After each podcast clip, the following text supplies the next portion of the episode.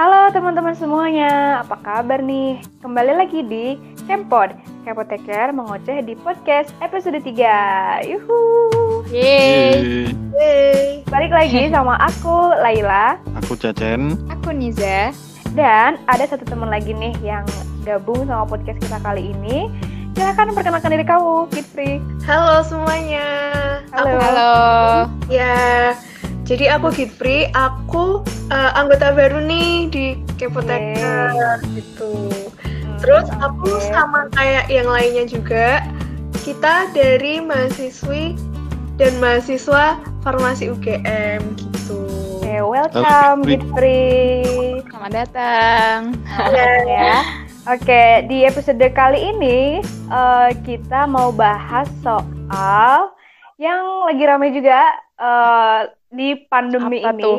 yaitu terkait new normal atau adaptasi kebiasaan baru, ya kan? Oh, seperti iya, yang iya, kita iya. tahu nih kan ya lagi pandemi eh, dan semua orang eh, banyak yang terhambat gitu kan. Tapi sekarang pemerintah enggak sekarang sih udah dari beberapa waktu yang lalu pemerintah udah membolehkan kita semua untuk beraktivitas seperti biasanya. Tapi dengan eh, mengikuti protokol tertentu dari pemerintah seperti itu. Nah, protokolnya itu eh, tujuannya ya untuk melindungi kita. Jadi supaya kita bisa beraktivitas tapi tetap terhindar eh, dan terlindungi dari eh, penyakit COVID-19 kayak gitu. Bener banget. Bener banget kan? Nah, Ya. eh, untuk istilahnya sendiri, mungkin teman-teman yang lain taunya cuman new normal ya, ya nggak sih? Karena di media Hmm. sosial atau pokoknya masyarakat tuh lazimnya eh, penyebutannya tuh new normal, padahal pemerintah udah ngasih istilah baru yaitu adaptasi kebiasaan baru. Kira-kira kenapa sih harus Yes. diganti gitu?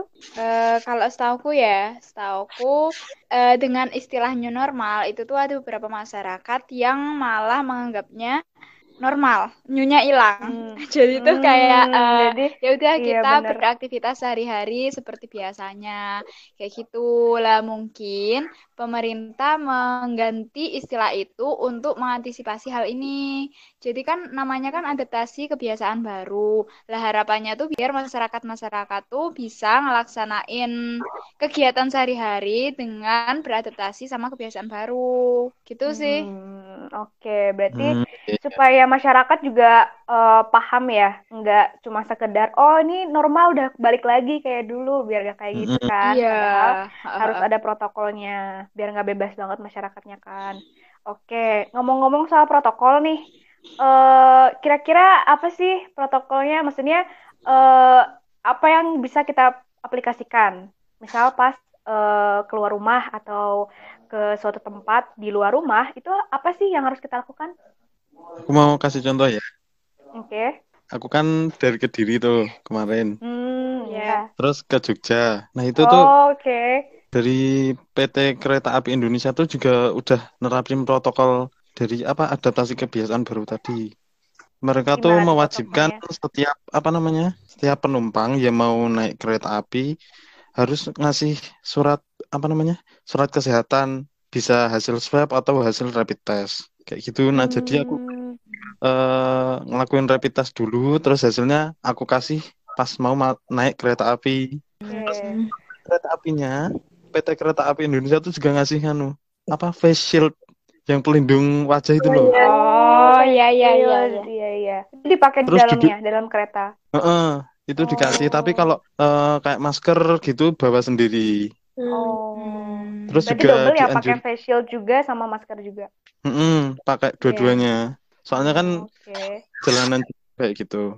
Berarti tadi suratnya itu yang menunjukkan bahwa kamu aman gitu ya dari COVID Untuk- gitu. saat itu. Ya, Saat oke. berangkat. Iya. Saat berangkat Iya. gitu kan. Iya. Bagus sih itu berarti kan untuk melindungi orang lain juga di dalam kan, di Iya. dalam keretanya. Ada lagi nggak yang punya contoh? Atau kita ke itu deh ke basicnya. Kira-kira apa sih yang harus kita bawa kah? Atau apa yang harus kita lakukan gitu? Yang harus kita bawa itu ada macam-macam nih. Yang pertama yang paling Hmm. penting itu masker. Nah, terus yang kedua itu alat-alat makan. Misalnya kita bawa sendok, terus Oh iya benar. sama alat minum sendiri gitu. Hmm, Terus yang iya. ketiga, kita juga bawa alat ibadah sendiri. Misalnya yang muslim bawa sajadah sendiri atau mukena sendiri gitu. Jadi itu meminimalkan risiko tertularnya COVID melalui sajadah yang kita pakai gitu. Terus Mm-mm. yang keempat, ini yang juga harus ada di tas kita kalau kita mau keluar itu adalah hand sanitizer dan eh, ini apa tisu basah antiseptik gitu. Nanti itu juga Oh. membantu kita banget untuk membersihkan misalnya area meja makan kita atau tangan kita dan lain sebagainya gitu. Hmm, betul betul. Terima kasih ya informasinya, Gid. Itu sangat membantu untuk orang-orang yang mungkin eh, nggak nyari tahu apa sebenarnya yang harus dipakai dan dilakuin gitu kan. Mm-mm. Nah, seperti yang kita lihat karena udah eh, era adaptasi kebiasaan baru, itu kan orang-orang jadi bisa beraktivitas kembali, termasuk untuk tempat-tempat yang mungkin bukan tempat kerja, tapi tempat-tempat hiburan, eh, kayak Hmm. misalnya pantai atau eh, tempat wisata gitu kan udah dibuka lagi, tapi ya Iya, mereka punya protokolnya sih. Hmm. Cuman mungkin yang aku pengen eh, apa tekanin jad- eh, buat orang-orang lain yang melihat misalnya melihat seseorang yang posting foto di sosial media mereka ke suatu tempat terus nggak pakai masker itu eh, harapannya orang-orang nggak mikir bahwa mereka tuh nggak pakai masker gitu kan. Karena kan eh, pastinya tempat-tempat itu juga punya protokolnya dan salah satunya harus pakai masker gitu. Cuman mungkin pas lagi foto doang dia eh, kebetulan buka masker gitu. Terus ya aku Iya. cuma mau nambahin itu. Apa faktanya di lapangan kayak gimana memang pakai masker terus kalau ke mana-mana ya. Apalagi Iya. kalau yang jadi influencer di media sosial pasti punya banyak followers. betul Nah, followersnya pasti akan melihat dan secara tidak langsung, ya Iya mereka influence gitu loh dari. iya namanya juga influencer gitu kan Ya benar. harapannya ya mereka juga ada disclaimer-nya gitu loh kayak eh, bilang bahwa apa kita tetap pakai masker kok Iya. walaupun eh, pas di foto nggak pakai masker gitu kan Hmm. Mm-mm. yang penting protokolnya kita ikutin karena itu juga buat kebaikan kita semua gitu Hmm. ada lagi yang mau ngasih contoh atau eh, tambahan Social distancing juga harus diperhatikan lagi gitu. physical distancing ya Iya. Ya, physical Iya. distancing. Iya bener. Mungkin ya seperti yang kita lihat apa ya? Mestinya rumah makan rumah makan pun ketika mereka bilang bahwa mereka udah buka, mereka pasti eh, ngejamin ngejamin ke pembelinya bahwa di tempat itu udah ada physical distancing. Bahkan kemarin tuh Iya. waktu aku ke kantor pos pun, itu tuh Hmm. kayak eh, ruang tunggunya, kursi-kursinya tuh ya kayak di rumah sakit rumah sakit gitu, kayak ada Mm-mm. silangnya, kayak di puskesmas gitu sih. Jadi eh, Iya. kayak ada jarak gitu loh, nggak langsung sebelahan sama Hmm, apa sih? orang lain. Orang Iya, Apa sih? langsung Iya, iya. bersebelahan dengan orang lain. Jadi Iya. Nggak Berarti sama emang orang lain. Eh, eh, berarti emang udah bagus ya, maksudnya eh, tempat-tempat yang emang udah buka di era eh, apa adaptasi kebiasaan baru ini udah aware dan menerapkan protokol yang seharusnya dilakukan. Mm-mm. Apalagi Tuh. Bang, Bang tuh beneran nunggunya tuh di luar loh. Jadi itu di luar Oh. itu kayak dibikin tenda. Aku lihat dua Ya. bang sih. Itu tuh di di luar banknya itu dibikin tenda, terus habis itu dikasih kursi. Kursinya tuh kayak kursi kursi-kursi kemantenan pada tahu nggak? Tahu Gimana tuh? Kursi yang warna hijau atau putih biasanya. Kursi-kursi tamu tuh loh. Yang Oh plastik. Iya. gitu. Oh yang Heeh. plastik, iya iya. Eh, iya. terus tuh dikasih jarak satu meteran ada sih. Jadi nanti yang ke dalam tuh ya yang dipanggil doang, gitu sih. Wow, sampai gitu ya. Iya. Mm-mm. Maksudnya tiap tempat juga punya tingkat apa ya? Tingkat waspadanya masing-masing gitu. Ada yang sampai kayak gitu kan. Masjid kan juga gitu tuh kalau sholat. Oh iya, Gimana? gimana tuh, Iya, Jan? softnya di apa namanya? Dijarakin satu orang satu orang gitu. Berapa meter kira-kira? Satu meter. Eh ya sejarak satu orang. Oh, jadi kayak ada bolongnya gitu ya? Ya, Yang seharusnya diisi tiga orang, cuma dua orang gitu. ya kayak gitu. Oh, Terus ada oke. tulisan juga kalau nggak pakai masker silahkan sholat di rumah kayak gitu tulisannya di Oh sam- iya. Heeh. di minimarket atau di apotek juga selalu ada tulisan sih. Kalau apa namanya, tulisan area wajib memakai masker. Iya. Kayak gitu sih. Hmm. Iya, berarti emang harus ya, maksudnya tempat-tempat itu juga nggak mau di tempat itu jadi sumber eh, penyebaran COVID gitu kan. Mm-mm. Ngomong-ngomong nih soal masker, eh, apa kemarin lagi rame ya dari berita pemerintah yang masyarakat tuh jadi kayak dia di, diomongin aja gitu. Aku ingetnya sih bahwa masker jangan diturunin di dagu termasuk saat makan gitu kan. Iya. Banyak yang mikir bahwa eh, nggak mungkin pakai masker sambil makan gitu kan. Itu gimana gimana? Menurut kalian gimana? Ya gitu. Jadi harus maskernya tuh nggak diturunin ke dagu waktu makan, tapi langsung dilepas aja sekalian. Nah, itu yang benar mungkin orang-orang baru baca judulnya aja terus langsung bikin apa komentar gitu kan. Padahal maksudnya emang kalau bahkan mas apa dari premis awal ya masker jangan diturunin ke dagu. Itu kenapa?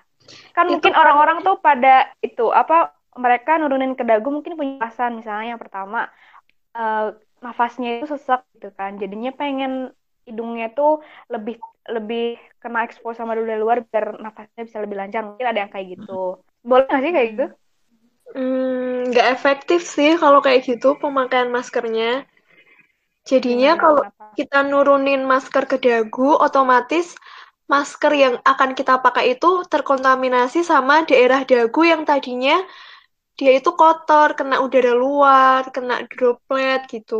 Nah, kalau kita Hmm, pakai iya. lagi, kalau kita naikin masker lagi, otomatis kita malah menambah mikroba yang ada. Soalnya kan pada terkontaminasi di maskernya itu kan. Hmm, betul banget. Cara Iya. ngelepas maskernya pun juga harus diperhatikan. Jadi kita cuma boleh memegang area yang berhubungan sama telinga.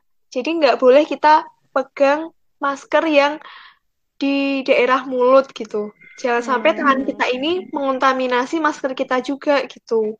Jadi Iya. saat dilepas itu melalui kaitan yang di telinga ini, terus dimasukin aja ke paper bag atau plastik dan nanti kita gunakan lagi maskernya kalau Iya. udah makan.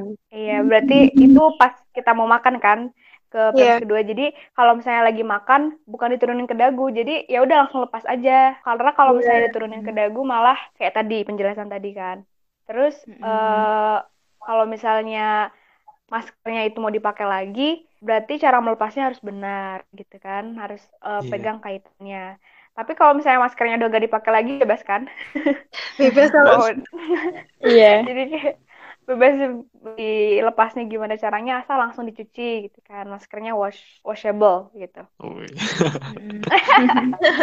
terus nih kalau misalnya kita udah eh, keluar rumah nih terus mau masuk lagi ke rumah itu kan eh, pastinya ada ada protokolnya. protokolnya. Ada protokolnya karena dari luar tuh takutnya bawa bahaya gitu ke dalam. Itu gimana caranya? Pastinya sebelum masuk rumah cuci tangan dulu ya. Cuci tangan pakai sabun jangan lupa eh, minimal 20 detik. Terus habis itu kalau Oke. mau masuk pokoknya sebelum megang genggam pintu rumah tuh pastiin tangan kita udah bersih gitu Yep, kan. benar. Terus habis itu waktu kalau masuk rumah eh, baiknya jangan bersosialisasi sama orang-orang di rumah dulu. Jadi kamu kalau datang ke rumah langsung aja ke kamar mandi. Betul betul langsung bersih tuh ke bersih kamar gitu ya mandi? Iya, kayak bersih-bersih.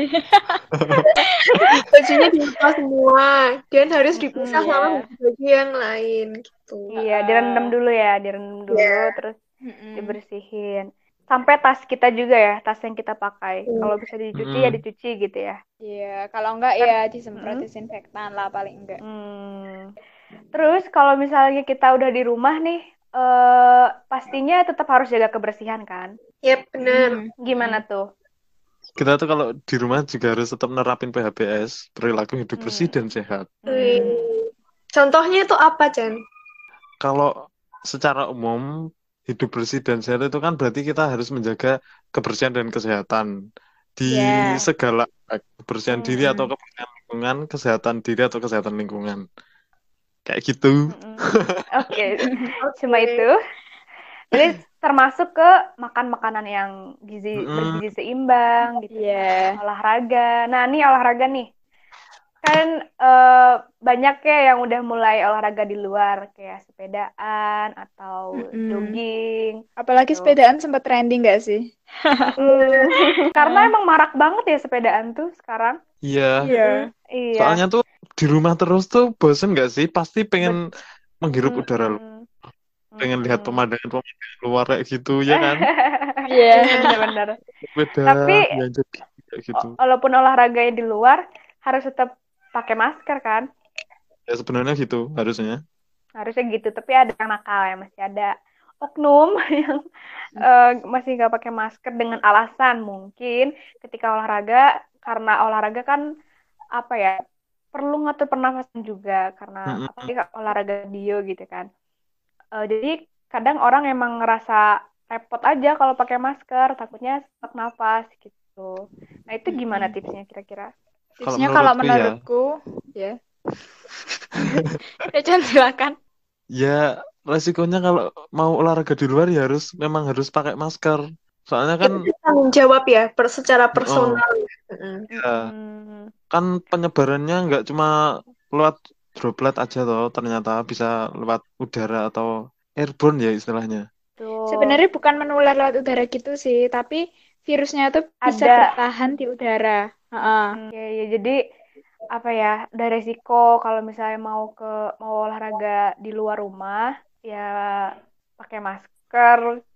Kalaupun mau nggak sesek ya udah intensitas olahraganya dikurangin, jadi nggak terlalu Iya, berat benar. Joggingnya ya udah lambat aja atau putarannya Paling dikurangin. nggak Terus kalau itu sih milih masker yang sesuai. Kalau misalnya Mm-mm. ini kan rata-rata kan pakai masker kain kan sekarang orang-orang. Ya Iya. pilih yang kainnya bahan kainnya tuh sesuai gitu, yang kamu nyaman, nggak ketebelan, nggak Betul. ketipisen, kayak nyaman aja gitu dipakai. Mm-mm. Iya, benar. Jadi senyamannya, intinya tuh kita walaupun ada protokol ini, kita juga harus bikin nyaman ke diri sendiri. Jadi kan Iya. banyak Hmm. masyarakat yang protes gitu kan, terutama perihal masker. Jadi ya udah menurut aku eh, senyamannya aja. Kalau misalnya emang gak mau eh, sesak napas, ya udah olahraganya di dalam rumah. Kan banyak tuh ya olahraga yang bisa dilakuin di rumah. Teman-teman sejauh ini olahraganya ngapain? Kalau aku senam sih. Oh, Iya. ya. Kita pergunakan platform YouTube. Banyak Oh, kan iya, YouTube bener banget. Heeh, heeh. eh, instruktur instruk instruktur apa instruktur ya? Instruktur ya? Instruktur. Instruktur senam atau zumba atau exercise ya yoga lah atau exercise biasa gitu kan. Kalau aku sendiri itu sih eh, zumba bisa senam. Pokoknya hal-hal yang eh, aku senangi. ya, nggak terlalu memberat dan nggak terlalu memberatkan. Heeh.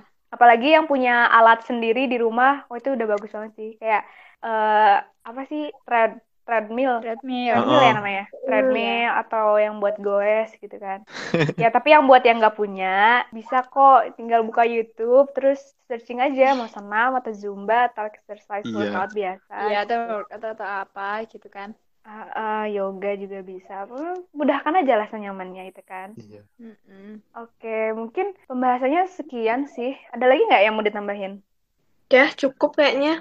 cukup ya jadi eh gimana nih Cacan dan Niza Sudah, itu dulu aja. udah itu dulu Ya, aja itu ya dulu aja sih. heeh.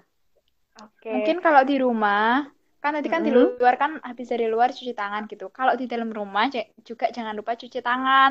Entah mau Oh, iya. makan, entah mau nyiapin makanan, entah habis dari toilet. Dan jangan lupa Betul. cuci tangannya pakai sabun, bukan cuma pakai air. Iya, jadi ya udah di rumah pun PHBS-nya tetap diterapkan gitu.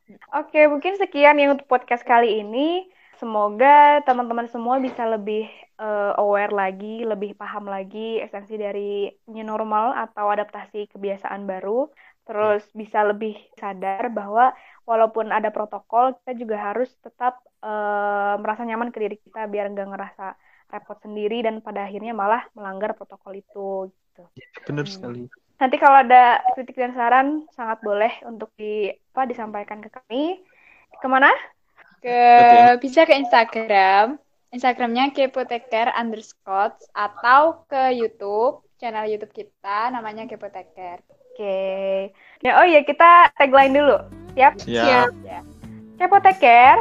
We know. We No. We share. We care. Yes. Yeay. Terima kasih atas perhatiannya teman-teman. Sampai jumpa lagi. Mohon maaf kalau ada kesalahan. Nah. Dadah. Dadah.